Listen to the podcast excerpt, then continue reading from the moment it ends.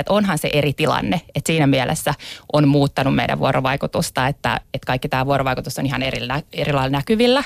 Se leviää helpommin paikasta toiseen, se on eri lailla niin sanotusti kopioitavissa, kun se on, se on verkossa. Ja, ja sitten just, että mihin kaikkialle se joutuu niin sanotusti, että on isoja yhteiskunnallisia toimijoita, jotka voi sitä hyödyntää ja sitten taas ihan lähi, lähipiirissä ei välttämättä voi, voi tietää, että mihin kaikkiin, mihin kaikkiin ympäristöihin ja elämänpiireihin se sitten vaikka kavereiden kaverien kautta joutuu, kun taas kasvokkaisessa kanssakäymisessä helpommin näkee, että keille, keiden, keiden kanssa vuorovaikuttaa.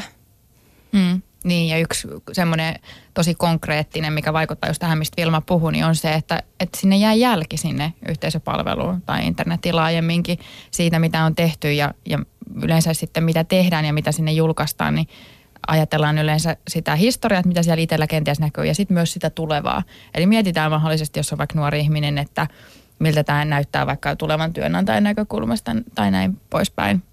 Niin tavallaan, että, että ne perspektiivit menee tosi moneen suuntaan ja ihmiset kyllä miettii, mitä ne tekee. Ja just sitten ihmisillä on, niin kuin Suvikin tätä tutkinut, että minkälaisia keinoja ihmisillä on sitten vähän, esimerkiksi jos on sattunut sitten jotain paljastamaan tai sinne on joutunut jotain, mikä ei sitten enää parin vuoden päästä näytäkään niin kivalta tai hauskalta, niin ihmisillä on erilaisia keinoja sitten vähän niin kuin selitellä, että mitä tuli tehtyä, että vaikka heittää sen vitsiksi ja muut voi tulla sinne vähän ah, tota, vitsailemaan jostain tilanteesta, mikä nolottaa tai näin. Että mm.